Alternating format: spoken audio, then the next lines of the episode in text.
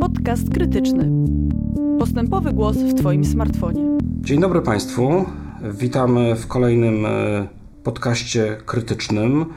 E, będziemy dzisiaj rozmawiać o tym, e, jak mogłaby wyglądać nowa opowieść dla Polski, nowa opowieść związana z polityką klimatyczną i z wyzwaniami, jakie polityka klimatyczna i sama zmiana klimatu za sobą pociąga.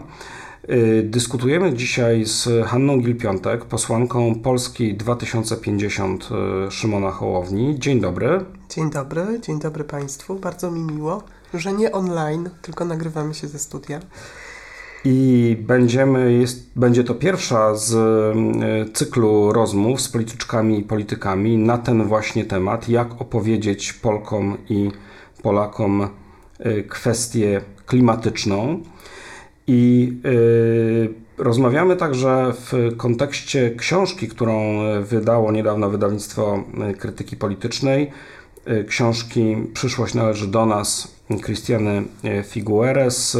Książka opowiada o tym, jak jest i co robić, y, jeśli chodzi o organizowanie się społeczne i polityczne w obliczu y, nadciągającego wielkiego kryzysu klimatycznego, jak się organizować na poziomie y, lokalnym, na poziomie regionalnym, krajowym, europejskim i światowym. I y, chciałbym zacząć od kwestii następującej. Otóż na zmianę klimatu, co do tego nie ma żadnych wątpliwości, musimy odpowiedzieć wspólnie, zmieniając swój styl życia, odchodząc od węgla w energetyce, inaczej planując miasta, no i już y, teraz wiemy, że na polityce klimatycznej we wszystkich właściwie krajach, których ona dotyczy, no niektórzy zyskują, a inni tracą y, szybciej i więcej niż inni. Y, tak było we Francji w przypadku żółtych słynnych żółtych mhm. kamizelek i prawa, które podnosiło opodatkowanie paliwa, co dotknęło głównie mieszkańców francuskiej prowincji, a w Polsce taki problem pojawia się, na to wygląda, w przypadku kopalni e, i elektrowni e, napędzanej węglem brunatnym w Turowie. I w Bełchatowie. I w Bełchatowie. Bo Turów to sprawa głośna, w, szczególnie w ostatnich dniach i tygodniach, ze względu na głośny pozew Czechów przeciwko Polsce do Europejs- Trybunału Sprawiedliwości Unii Europejskiej, ale to jest, niezależnie od y, różnych y, doraźnych okoliczności tej, tej, tej sprawy, to jest niewątpliwie znak, że transformacja energetyczna będzie rodziła koszty, będzie rodziła napięcia i konflikty. I ja bym chciał zapytać, jak mamy powiedzieć ludziom, że muszą ratować planetę, y, skoro przez to ratowanie, przez politykę, która temu służy, no oni mogą stracić niedługo podstawy materialne swojego bytu?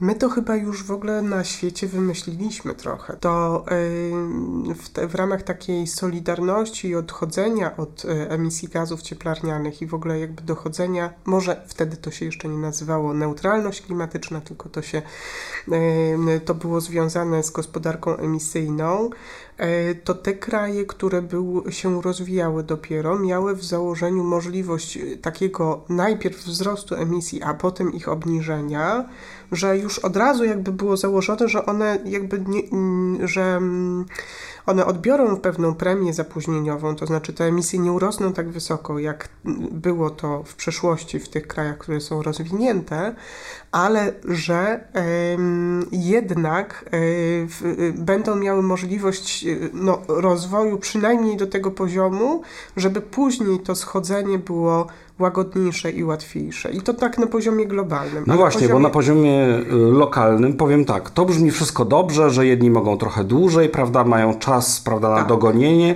No dobrze, no ale tutaj mamy sytuację, w której wygląda na to, że Polska musi prędzej czy później odejść od węgla, także węgla brunatnego, nie tylko kamiennego. No tak, no bo to jest 10% właściwie udziału w y, tym y, energetycznym, tak. tak? I, teraz, I teraz mamy sytuację, w której mówimy, że będą zamykane kopalnie, kopalnie mhm. odkrywkowe będą zamykane, jak kopalnie to też elektrownie, a tak się składa, że trochę inaczej niż na Górnym Śląsku, gdzie no, nie tylko kopalnie y, organizowały życie społeczne, tam był przemysł wszelaki, ale w takich regionach jak Bełchatów czy y, Turów, no, mamy do czynienia z czyli rodzaj monokultury przemysłowej. To znaczy, jak zlikwidujemy odkrywkę i elektrownię, to niewiele tam zostanie. I co takim ludziom można powiedzieć? E, czyli już mamy do czynienia z zaniedbaniem, tak? Bo ktoś tam nie, nie pomyślał, nie, nie, nie planował, nie dywersyfikował tego e, źródła dochodu regionu. Chociaż z tego co wiem, to w Kleszczowie już w tej chwili myśli się o budowie centrum dużego kongresowego, konferencyjnego.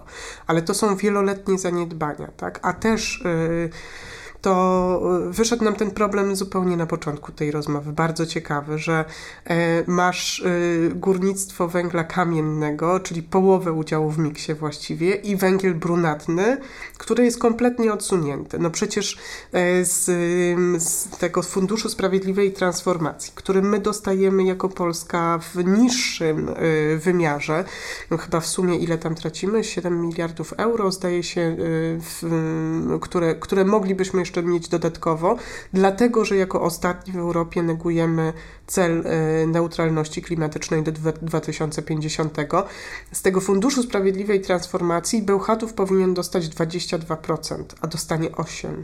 A tam jest dramat, bo się węgiel kończy. To znaczy tam już to, to nie jest taki wybór, że ta kopalnia będzie e, pracować lub nie będzie pracować. Odkrywki w Złoczewie, która miała być wykopana obok, e, raczej nie będzie, bo tam jest też ten węgiel bardzo zanieczyszczony, o wiele bardziej zakadmowany i zartęciowany nawet niż ten brunatny, który w Bełchatowie jest. No i jeśli będą planowane e, kolejne odkrywki, Dokładnie. no to wtedy również nie będzie środków europejskich. I to jest, e, i to jest taki, e, a, a co do Turowa, no to tam jest ten dramat, że też nie ma dobrego planu zmiany i odejścia od węgla, więc też nie ma pieniędzy. I jakby daliśmy się wkręcić jakby w taką spiralę zaprzeczania. Z jednej strony było to oczywiście korzystne wyborczo dla PiSu, bo Andrzej Duda, pamiętamy, jak jeździł i tak jeszcze tak ręką machał, także stanowczo, żeby podkreślić tą swoją wodzowskość i stanowczość, więc kampanii prezydenckiej jeszcze ściemniał, że ten węgiel będzie po wieki wydobywany, a tu się okazuje, że e, no, w Bełchatowie po prostu on się kończy, a gdzie indziej będziemy musieli powoli od niego odchodzić. I jak to zrobić w sposób sprawiedliwy? No właśnie, bo opozycja mówi, rząd zawinił, rząd się spóźnił, rząd oszukiwał wszystko i być rząd. może wszystko to Ale prawda. to nie tylko ten, tylko tamte jeszcze. No. Dobrze, jeszcze lepiej. Y, poprzednie rządy również zaniedbywały, opóźniały. Pamiętasz, jak Platforma głosowała w y, Parlamencie Europejskim w sprawie klimatu? To to nie zawsze były takie... Wszystko to jednakowoż nie zmienia faktu, że jesteśmy tu i teraz, prawda? I mamy problem do rozwiązania i yy, pytanie brzmi, co abstrahując od tego, kto jest y, za to wszystko odpowiedzialny i kto jest temu winien, co należy zrobić w tym momencie? To znaczy, jak, jaki pomysł ma Wasze ugrupowanie, dla ludzi z regionów, którzy mogą stracić podstawy swojego bytu. Swojego bytu. Dobra, to teraz tak. My jako Polska 2050 jakieś dwa miesiące temu, może trzy, ogłosiliśmy taki program Zielony Szlak, za który dostało nam się po uszach zarówno od młodzieżowego strajku klimatycznego, bo wszystko za późno, oczywiście. I za mało radykalnie, i, i za mało radykalnie. I od Greenpeace'u też. A z drugiej strony dostało nam się po uszach od y, innych ugrupowań politycznych, od rządzących, od PiSu, dlatego że jakieś ekolewackie pomysły Dokładnie. po europejskich I, pieniądzach. I, I, co to jest? I oczywiście jakby w, tym, tym naczelnym celem to jest y, ratowanie planety na poziomie globalnym, tak? I, i w ogóle spełnienie pewnych e, minimalnych, wydaje nam się, ale realnych celów klimatycznych. I też pamiętajmy, że no, my nie możemy po prostu pstryk i wyłączyć energetyki węglowej, czy nagle zredukować do zera emisji, tylko musimy w odpowiedzialny sposób to zaplanować, tak żeby na przykład do tego 2030 o 45% obniżyć emisję gazów cieplarnianych, do 35 zlikwidować smog i kopciuchy, tak do 40 odejść od węgla i do 50 osiągnąć neutralność klimatyczną. Naszym zdaniem to są rozsądne terminy, takie możliwe gospodarczo, ale w tym zielonym szlaku i tutaj przepraszam, ale nie, nie pozwolę Ci zadać nowego pytania. E, cały czas jakby tym motywem przewodnim jest to, że to musi być sprawiedliwe. To znaczy, my musimy wyrównywać różnice pomiędzy regionami, które, e, no bo inaczej to będzie po prostu balcerowiczowski dół w, w tym Bełchatowie, tak? To, to, to głębszy niż ta odkrywka w tej chwili. To będzie, i ludzie tam tak mówią, my się boimy, że to będzie drugi Balcerowicz. Ale to co konkretnie można zrobić, żeby Bełchatów wszystkim... i Turów nie, nie zamieniły się w to, czym stał się na przykład Dolnośląski, Wałbrzyskie Zagłębie w latach znaczy, 90. Przede wszystkim w tej chwili, naszym zdaniem, tak jak patrzymy jakby na możliwości gospodarcze, żeby, bo te pieniądze, które nawet gdybyśmy wzięli 100% Funduszu Sprawiedliwej Transformacji yy, i yy, który w Funduszu Odbudowy jednak yy, stanowi do, dosyć no, pokaźną część pieniędzy i my w Europie zresztą wzięliśmy największą chyba z, z, z możliwych, największy z możliwych kawałków, pomimo tego, że jeszcze byśmy mogli większy. E, to e, te pieniądze zaczną działać kiedy? One zaczną działać za 10 lat, a nam jest teraz realnie potrzeba tego, czyli nam jest potrzeba na przykład strefy z dochodem gwarantowanym, tak? bo te 14 tysięcy miejsc pracy, w, które jest e, w, w, w tej chwili, zaraz, 14 tysięcy jest chyba w Turowie, a 30 tysięcy w Bełchatowie, z tego co pamiętam. Znaczy, to, I to chcecie przyznać o, dochód gwarantowany całą, mieszkańcom całego regionu? No właśnie, to chodzi o całą chmurę tego, y, w, bo samo zatrudnienie w kopalni i, i elektrowni, ono się sukcesywnie zmniejsza, bo ono wynosiło tam 11 tysięcy, później 5, ono się po prostu z każdym rokiem ono jest mniejsze. Jedyne w Bełchatowie zatrudnienie, który, e, którego przybywa, to są kierownicze stanowiska w spółkach. To jest w tej chwili kopalnia Synekur i to naprawdę e, jakby spojrzeć, to, to ludzie mówią, tak, to ja jestem posłanką z tego regionu, więc Michał mi to ludzie przy, przynoszą i mówią, mi, że e, tutaj zatrudniono, nie wiem, znajomego listonosza na stanowisku, które wymaga dużych kwalifikacji, a tam panią na e, stanowisku absolutnie topowym. A czy wiadomo, ile to by kosztowało i kto by miał konkretnie te pieniądze dostać? E, I ile przede wszystkim? No, to, to, to, I to jest dobre pytanie, tak? Bo e, to nie jest e, jakby, to, to oczywiście nie mieści się w, nawet w kilkuset stronicowym, już nie mówiąc o kilkudziesięciu stronicowym programie politycznym, czy nawet opartym na głębokich tak analizach. Natomiast wydaje mi się, że to, co powinniśmy w tej chwili zrobić, to po pierwsze jakby dostrzec i włączyć mieszkańców i zapytać ich może, co, co oni chcą, tak? Prócz tego, bo oni są świadomi w Bełchatowie, że kopalni już nie będzie, tak? I że elektrowni już nie będzie w jakimś tam okresie czasu. I teraz przyjeżdża Macierewicz i ludzie się z niego śmieją. Śmieją się z niego pracownicy kopalni, bo Macierewicz y, przyjeżdża razem z Sasinem albo Sasin przyjeżdża oddzielnie bez Macierewicza i mówi postawię tu elektrownię atomową, nie zważając na to, że Bełchatów leży w takim miejscu geologicznym, w którym są wstrząsy ziemi, tak? bo ono po prostu tektonicznie jest stabilne to miejsce. Nie zważając na to, że elektrownia będzie kosztować okrągły bilion złotych. Tak się, takie są szacunki rządowe no, i nie wiadomo skąd elektrownia atomowa nie zatrudnia tylu pracowników, ile I dokładnie adekwatna trzeci, mocą elektrownia I dokładnie węglowa. ten trzeci argument, że w ogóle jakby ten, ten y, ilość pracowników wraz z tym otoczeniem w postaci spółek różnych i, y, i, i różnych podmiotów zależnych, y, no, no nie ma takiej możliwości, żeby wytworzyła taką ilość miejsc pracy docelowo. E, I ludzie nie wiedzą też tam. To znaczy, oni żyją w lęku, że przyjdą, no bo, e, a, i zaraz po tym Sasinie przyjeżdżają bardzo słuszni e, przedstawiciele różnego rodzaju. I tam emitują grup. coś na kominie na przykład. A nie, to jeszcze, że Greenpeace wjeżdża, to ich denerwuje z tego powodu, że uważają, że kopalnia jest źle zabezpieczona, bo zatrudniono w spółce, która zajmuje się bezpieczeństwem, właśnie, nie wiem, przykładowego listonosza zamiast wykwalifikowanej Ale ja chcę osoby. zapytać, co zrobicie? Czyli rozumiem, że wasz pomysł jest taki, że mieszkańcy regionów, które będą szczególnie dotknięte przez e, dekarbonizację, tak. czyli w tym przez zamknięcie kopalń i elektrowni, mają otrzymać dochód gwarantowany? Jeżeli nie uda się w krótkim czasie wytworzyć y, takiej ilości, a podejrzewamy, że się nie uda, więc no, proponujemy to w naszym programie nie jako pewnego rodzaju, nie wiem, dogmat, tak, bo e, jest to też e, oczywiście mm, do policzenia wszystko. A Natomiast takiego, jako no pewne właśnie, ale, narzędzie, ale, ale o, jakim, o, o jakich kwotach my w ogóle mówimy? No, 500 plus dla wszystkich dzieci kosztuje 40 miliardów złotych rocznie, a, a ile by kosztowało e, program ile, tego rodzaju dla mieszkańców Bełchatowa, dla mieszkańców Turowa. Restruktur... No ta, a, to ja przepraszam, y, y, zapytam Cię inaczej. Jakie byłyby koszty zaniechania, gdybyśmy tego nie zrobili? Co by się stało? Jakie byłyby skutki społeczne?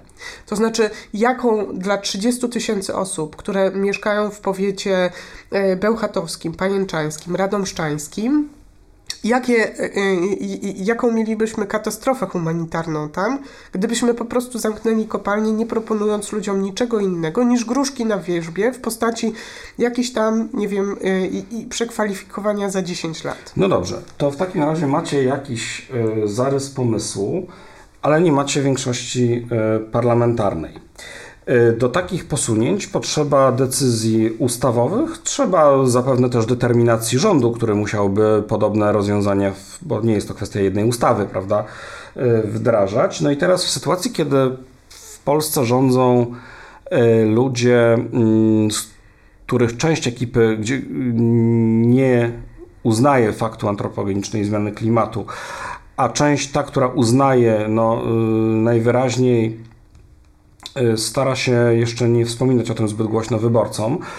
A jeszcze pozostali ci najbardziej awangardowi, owszem, y, są gotowi na przykład y, przestawiać spółki energetyczne na nowe tory w kierunku energii odnawialnej, ale również niespecjalnie troszczą się o udział czy partycypację mieszkańców danych, danych terenów, o, o, o udział w tych, w, tych, w tych wszystkich procesach to y, y, y, właściwie jaka jest możliwość realizowania czy wdrażania jakichkolwiek planów tego rodzaju? Czy musimy czekać na, na nowe wybory, czy można coś robić zanim te wybory nastąpią i zanim zmieni się układ władzy w Polsce?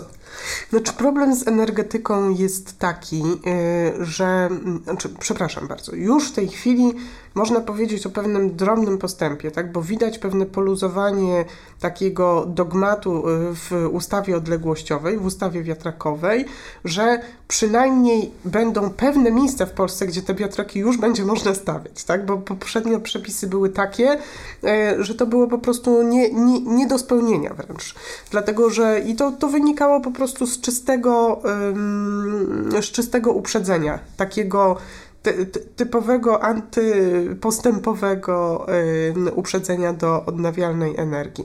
Oczywiście, że można dyskutować na temat tego, e, nie, no, może inaczej. Jeżeli jesteśmy w tej chwili w opozycji, możemy proponować pewne rozwiązania, licząc na to, że oczywiście nasze, nie wiem, poprawki, propozycje ustawy nie przejdą, ale tak jak obserwuję w pracy parlamentarnej, to bardzo często te rozwiązania, które kładziemy na stole, potem rząd sobie trochę przerabia i przywłaszcza i ogłasza jako własne. I to jest super w ogóle. Znaczy, chcę powiedzieć, że e, nie, to, to nie jest może najlepszy model współpracy pod względem godnościowym dla opozycji, ale przynajmniej jest to skuteczne w niektórych kawałkach rzeczywistości. I tutaj też widzimy, że e, no, mm, są jakby e, osoby w mm, tych departamentach, które zajmują się właśnie, nie wiem, energetyką, rozwojem, które nie są jakieś oczadziałe, tylko no, chciałyby E, rzeczywiście lepiej, tak? To znaczy widzą potrzebę, żeby e, ludzie mogli czerpać e, z małych odnawialnych źródeł, żeby ta energetyka rozproszona się. Zresztą jedziesz przez Polskę w tej chwili, to ta fotowoltaika, fotowoltaika jest wszędzie tak naprawdę. No, to, to są już w tej tak, no, chwili no, Polska banery, przeżyła boom, boom rozwojowy ba no, na skalę światową. Tak, dokładnie. Wyjątkowy. Tylko problem mamy taki, że energetyka, widzisz, nie, nie jest czymś, co można rozpatrywać na poziomie samorządów, albo tak jak, nie wiem, w Słupsku chciała Beata Maciejska na poziomie demokracji e, energetycznej, kiedy oni jakby zamontowali... Dlaczego? No to y, przecież podnosi się ten postulat, zresztą są wzorce różne za granicą, że y, czy to gminy, I, i czy to inne jednostki super. samorządowe no. organizują I zobacz, spółdzielnie, spółdzielnie, całą taką spółdzielnię we Wrocławiu, stare bloki, która jest największą elektrownią E, rozproszoną, tak e, w, słoneczną, którą mamy w Polsce, bo na, e, cała spółdzielnia jest po prostu obstawiona panelami na dachach.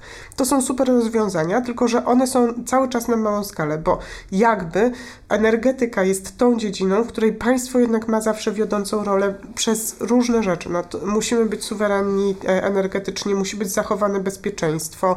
My mamy bardzo złe sieci przesyłowe. To jest wszystko absolutnie do remontu. I teraz jak te sieci jakby zaprojektujemy pod atomówkę, to będziemy mieli już bardzo wiele lat jakby utrwalony ten system, a jak zaprojektujemy je pod y, rozproszone źródła odnawialne, to trzeba będzie ten system zbudować inaczej. Tego też nikt nie bierze pod uwagę, nikt o tym de facto nie dyskutuje. No dobrze, ale skoro tak, to, to znowu właściwie po, po, powraca ten sam problem. Czekamy na zmianę władzy w Polsce? Czekamy na władzy, zmianę władzy w Polsce na pewno, tylko kwestia tego, czy my mamy czas czekać jeszcze nie wiem, te 2-3 lata. No bo jak, jak, czekamy do jesieni, to spoko, to możemy poczekać. Mhm. Jak czekamy do wiosny, to też jakby od biedy możemy, możemy sobie pomyśleć, że dobrze, jeszcze, y, jeszcze chwila i się nic nie stanie. Ale y, jeżeli my mamy czas do 2050 roku tak naprawdę, bo taki sobie jakiś tam horyzont... Czas na przeprowadzenie całego procesu. Tak, do y, neutralności, tak. tak.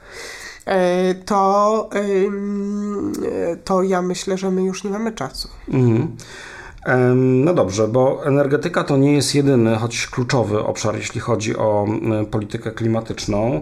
Twoja specjalność to jest y, polityka miejska i to jest również sfera, to znaczy projektowanie y, miast. Y, to jest ta sfera, która też ma zasadnicze znaczenie dla tego, jak będą wyglądały y, po pierwsze emisje y, danego państwa, a po drugie jak y, obywatele tego państwa będą w stanie sobie radzić ze zmieniającymi się warunkami klimatycznymi. Ja bym chciał zapytać, czy Twoim zdaniem można, czy możemy adaptować miasta do zmiany klimatu wbrew albo obok polityki rządu?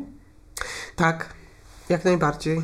Dlatego, że to są czasami zmiany, które polegają na oszczędzaniu i zmniejszaniu zapotrzebowania na energię, ale także na takim organizowaniu e, samej funkcji miasta, e, czyli od, odchodzeniu od tego takiego modernistycznego planu, że a tu jest dzielnica, w której będzie sam przemysł, a tu jest dzielnica, w której będzie mieszkaniówka. No a co jest z tym modelem nie tak? No, rano są korki w jedną, a w, po południu korki w drugą, więc smog jakby pomiędzy tymi dwoma częściami jest potworny.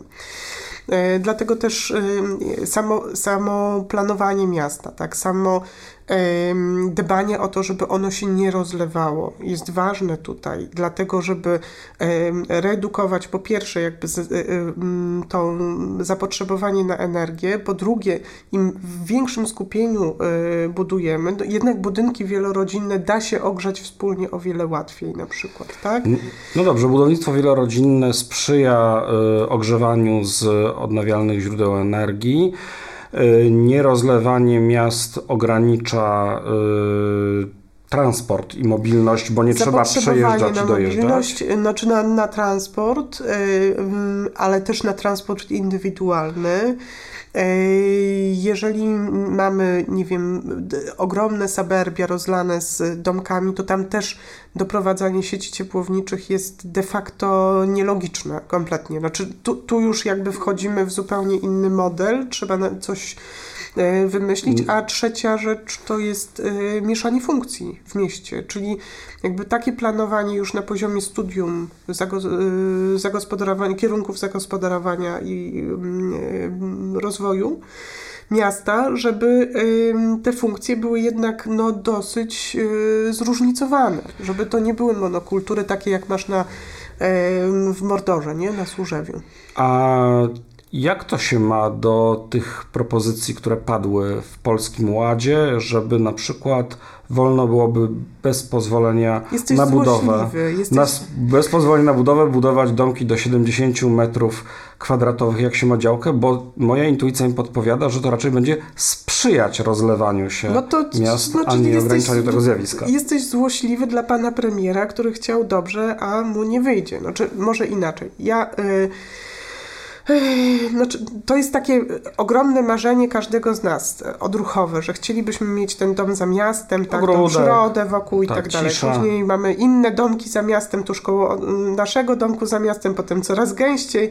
Potem okazuje się, że jedna osoba no to jest do tego, żeby wozić dzieci do szkoły, no bo tej szkoły tutaj nie, nie ma jak zbudować, internet nie działa, e, stoimy w korkach do miasta, bo też e, nie ma odpowiedniej e, infrastruktury infrastruktury, kolejka nie dojeżdża i tak dalej, i tak dalej. No, ogólnie ci, ci wioszczani tak zwani, którzy e, na taki domek za miastem się zdecydowali, teraz są powrotnikami najczęściej. To Kasia Kajdanek z Wrocławia, e, przepraszam, pani profesor Katarzyna Kajdanek z Wrocławia e, prowadzi takie bardzo ciekawe badania, ale cały czas no, chcemy mieć ten domek i o nim marzymy. I w te marzenia uderza Polski Ład i e, mówi o tym, że teraz to już będzie tak zupełnie prosto. No nie tak zupełnie prosto, bo... Bez jak... urzędników, bez pozwoleń na budowę. No i bez... bez kierowników budowy, powiedział pan Dokładnie. Premier. I też bez, bez e, elementarnych składowych, które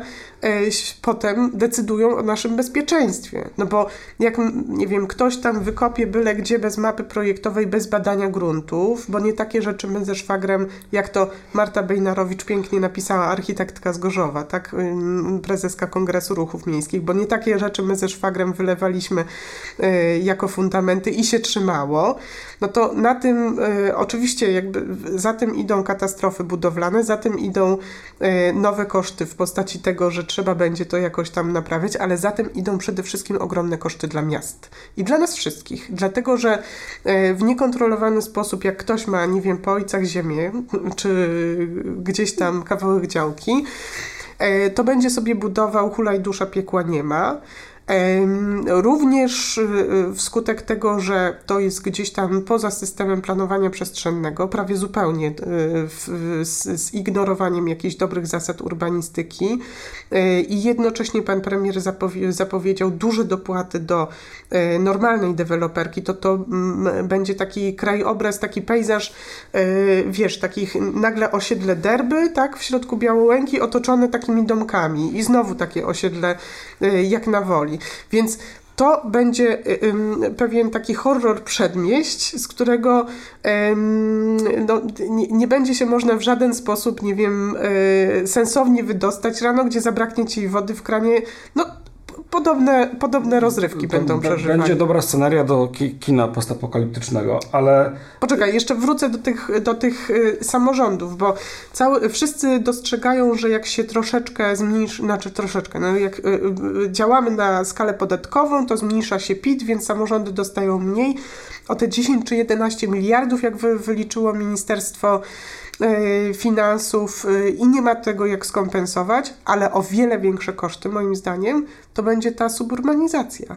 I miasta tutaj i gminy zapłacą o wiele więcej e, za do, dociągnięcie tam dróg, dociągnięcie wodociągów, nie wiem, sieci i tak dalej, niż wynika to tylko i wyłącznie z tego, co Polski Ład im zabierze w podatkach. No to ja się czuję przekonany co do tego, że od tego rozwiązania Y, wzrosną emisje, może się pogorszyć standard życia, wzrosną koszty y, dla y, samorządów. No tylko, że tutaj dochodzimy do kolejnego i nie wiem, czy nie kluczowego w ogóle problemu, jeśli chodzi o politykę klimatyczną w takim kraju jak Polska. To znaczy w kraju, gdzie mimo mm, ogólnego wzrostu zamożności przez bardzo wiele lat, społeczeństwo, czy większość społeczeństwa ma poczucie, że cały czas jest na dorobku, to znaczy, że cały czas dalej aspiruje, że chce osiągnąć wyższy poziom życia, w domyśle zapewne taki, jak te kraje, do które, które, które traktujemy jako nasz, nasz wzorzec czy punkt odniesienia. W naszym przypadku to są najczęściej Niemcy i to takie Niemcy troszeczkę z, z wyobrażeń jeszcze z lat 70. i 80. I teraz i też do tych dążeń do tych aspiracji odwołuje się między innymi nasz rząd w swoich kolejnych projektach. Zresztą wprost mówi się o doganianiu Zachodu pod względem poziomu życia. No i teraz Polska 2050 przychodzi i mówi tak, że ta suburbanizacja, czyli to budowanie, które będzie, które będzie efektem y, budowania y, domów bez zezwolenia, czy jednym z efektów budowania domów bez zezwolenia na swoich działkach, to jest coś niewłaściwego z punktu widzenia interesu samorządów, i interesu klimatu. Być może w długim terminie również podkreślasz, że z punktu widzenia standardu życia, ale to na dłuższą metę. Na razie aspiracje i fantazje są takie, że to jest coś, czego ludzie oczekują. Czy będziecie mówić Polkom i Polakom, że e, nie mogą e, realizować swoich aspiracji i że nie mogą konsumować, nigdy nie mogą konsumować tyle, ile Niemcy i Duńczycy, bo planeta tego nie wytrzyma. Nie, tylko róbmy to z głową. No, czy w takim sensie, żebyśmy też e, te koszty konsumpcji ograniczali. No, jak wejdziesz w Berlinie do bramy, to tam przejdziesz w tej bramie przez kolejne trzy podwórka do wnętrza kwartału, gdzie jeszcze ktoś wstawił domek jednorodzinny. Czyli to jest maksymalne wykorzystanie tej przestrzeni w miastach, a my mamy jej bardzo dużo, tak zwanych brownfieldów, które mamy już uzbrojone albo możemy bardzo łatwo przystosować. Nie musimy jakby rozlewać się. Są miasta, które są tak jak Malbork na przykład, y, ograniczone i już, one dalej nie pójdą. One cierpią na brak przestrzeni, już nie mają się gdzie dogęszczać. Ale zazwyczaj sytuacja jest odwrotna. Możemy to robić na w, znaczy tutaj kluczem jest po prostu dobra reforma planowania, na którą już czekamy wiele lat. Jak ona. Tak za 30 chyba, prawda? Tak, kolejny nie może dojść do skutku, to przenosi się to do innego, nie wiem, ministerstwa, wydziału, departamentu, przychodzi nowa władza. No zawsze jest zawsze coś, tak? Z, ty, z tą reformą planowania. Natomiast e, to, to można robić e, w, z głową, ale też chcę Ci zwrócić uwagę, że to jest taki taka, mm, że y, my mamy taki model y, nowoczesności. PiS przyjął taki model E, nowoczesności, którą ja bym nazwała, który ja bym nazwała jetsonizacją, tak? To znaczy ten... E, Chodzi o odwołanie do słynnej kreskówki e, tak, z lat Jetsonowy. 60., jeśli dobrze pamiętam. Zamiast domku, tak, zamiast zwykłego, zwykłej tam chaty to jest domek z panelami fotowoltaicznymi na dachu. Zamiast samochodu jest indywidualny helikopter. Jedno z dwóch milionów aut elektrycznych ofiarowanych przez pana premiera, jak wiadomo, naszemu narodowi. I też program Oczko Plus, tak, który ma tutaj pełnić... Każdy będzie miał basen w swoim ogródku. No właśnie, każdy będzie miał basen. W ramach basen, małej retencji. Aczkolwiek cały czas nie wiem i pyta, pytałam w interpelacjach o to i nikt mi nie potrafi e, odpowiedzieć, dlaczego to dotyczy tylko domów jednorodzinnych, a nie wielorodzinnych, na przykład czemu. E, więc e, to jest jakby cały czas taki, e, taka próba po po unowocześnienia tego starego modelu, tak? czyli jakby ubrania go w takie e, szaty nowoczesności, podczas kiedy one de facto nie są żadną modernizacją, tak? E, bo nie proponuje się tej modernizacji, to jest cały czas jakby stare w nowych szatach. Mhm. I macie wrażenie, że potraficie zaproponować Polkom i Polakom wizję tego, że modernizacja to jest coś innego? Myślę, że y, przede wszystkim. Że aspiracje do tego, do życia jak na Zachodzie, to też jest coś innego? Ale ludzie inaczej trochę żyją na Zachodzie przede wszystkim. To, to jest to, że tam już y, wszyscy zrozumieli, że nie wiem, jak nie, ile byś nie wylał tego asfaltu, to nigdy nie dogonisz zapotrzebowania i zawsze będą korki, tak? To znaczy, ile nie naprodukujesz samochodów, to zawsze one po prostu zatkają wszystkie arterie, tak jak w Los Angeles, które ma chyba to, ten stosunek powierzchni dla samochodów 120 do 100 e, e, tej użytkowej dla ludzi. Czyli e, de facto jakby to, to, to jest wyścig, który się nigdy nie kończy. I teraz może inaczej inaczej. My byśmy nie chcieli, nie wiem, zmuszać ludzi do czegokolwiek, tylko e, pozwolić im, nie wiem, wybrać. To znaczy nie, nie ładować ich tylko i wyłącznie w ten jeden model aspiracji, tylko dać im coś co oni będą mogli wybrać na różnych etapach życia, że niekoniecznie się musisz ładować w ten kredyt, do którego ci pan premier dopłaci, nie wiem, te 100 tysięcy, ale to jest nadal kredyt hipoteczny i przez te 100 tysięcy nieruchomości wzrosną o te 100 tysięcy. To znaczy, no, ceny nieruchomości znowu wzrosną. Więc de facto to będzie taka sama sytuacja jak w, w, mieszkaniu dla młodych za platformy, że będziemy mieli rząd dolewający pieniędzy na rynek mieszkaniowy, e, a e, jakby beneficjentami tego będą wyłącznie banki i deweloperzy, no bo młodzi ludzie raczej tych pieniędzy e, nie za bardzo obejrzą. To znaczy, no chcielibyśmy, żeby... Tyle, że dostaną kredyt, którego skądinąd mogliby nie dostać. No tak, na przykład, oczywiście. To, to, to, jest prawda, więc y, y, co to napędzi? No, no banki to napędzi z powrotem. No, jest to pewien oczywiście model, ale dlaczego on ma być jedyny?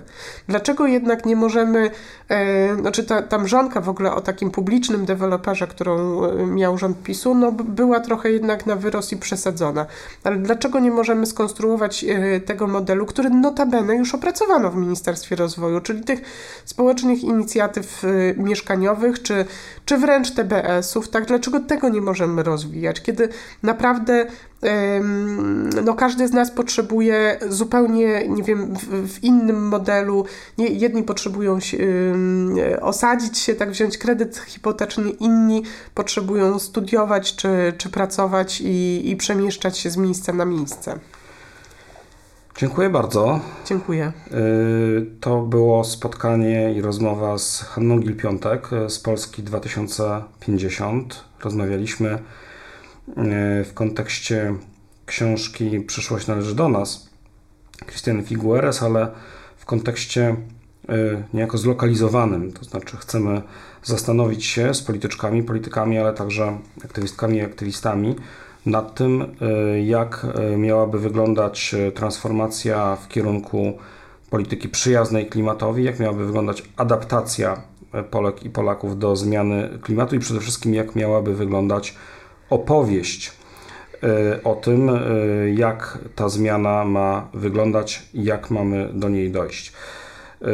Przekonanie Polek i Polaków do tego wielkiego procesu to będzie chyba największe wyzwanie polityczne najbliższych lat i mam nadzieję, że e, w tym i w kolejnych spotkaniach nieco się przybliżamy do tego, aby, aby ten, e, ten wielki proces i to wielkie wyzwanie e, Państwu i sobie samym opowiedzieć. Dziękuję bardzo i. Ja też dziękuję bardzo. Będziemy się słyszeć w kolejnych programach w ramach podcastu krytycznego.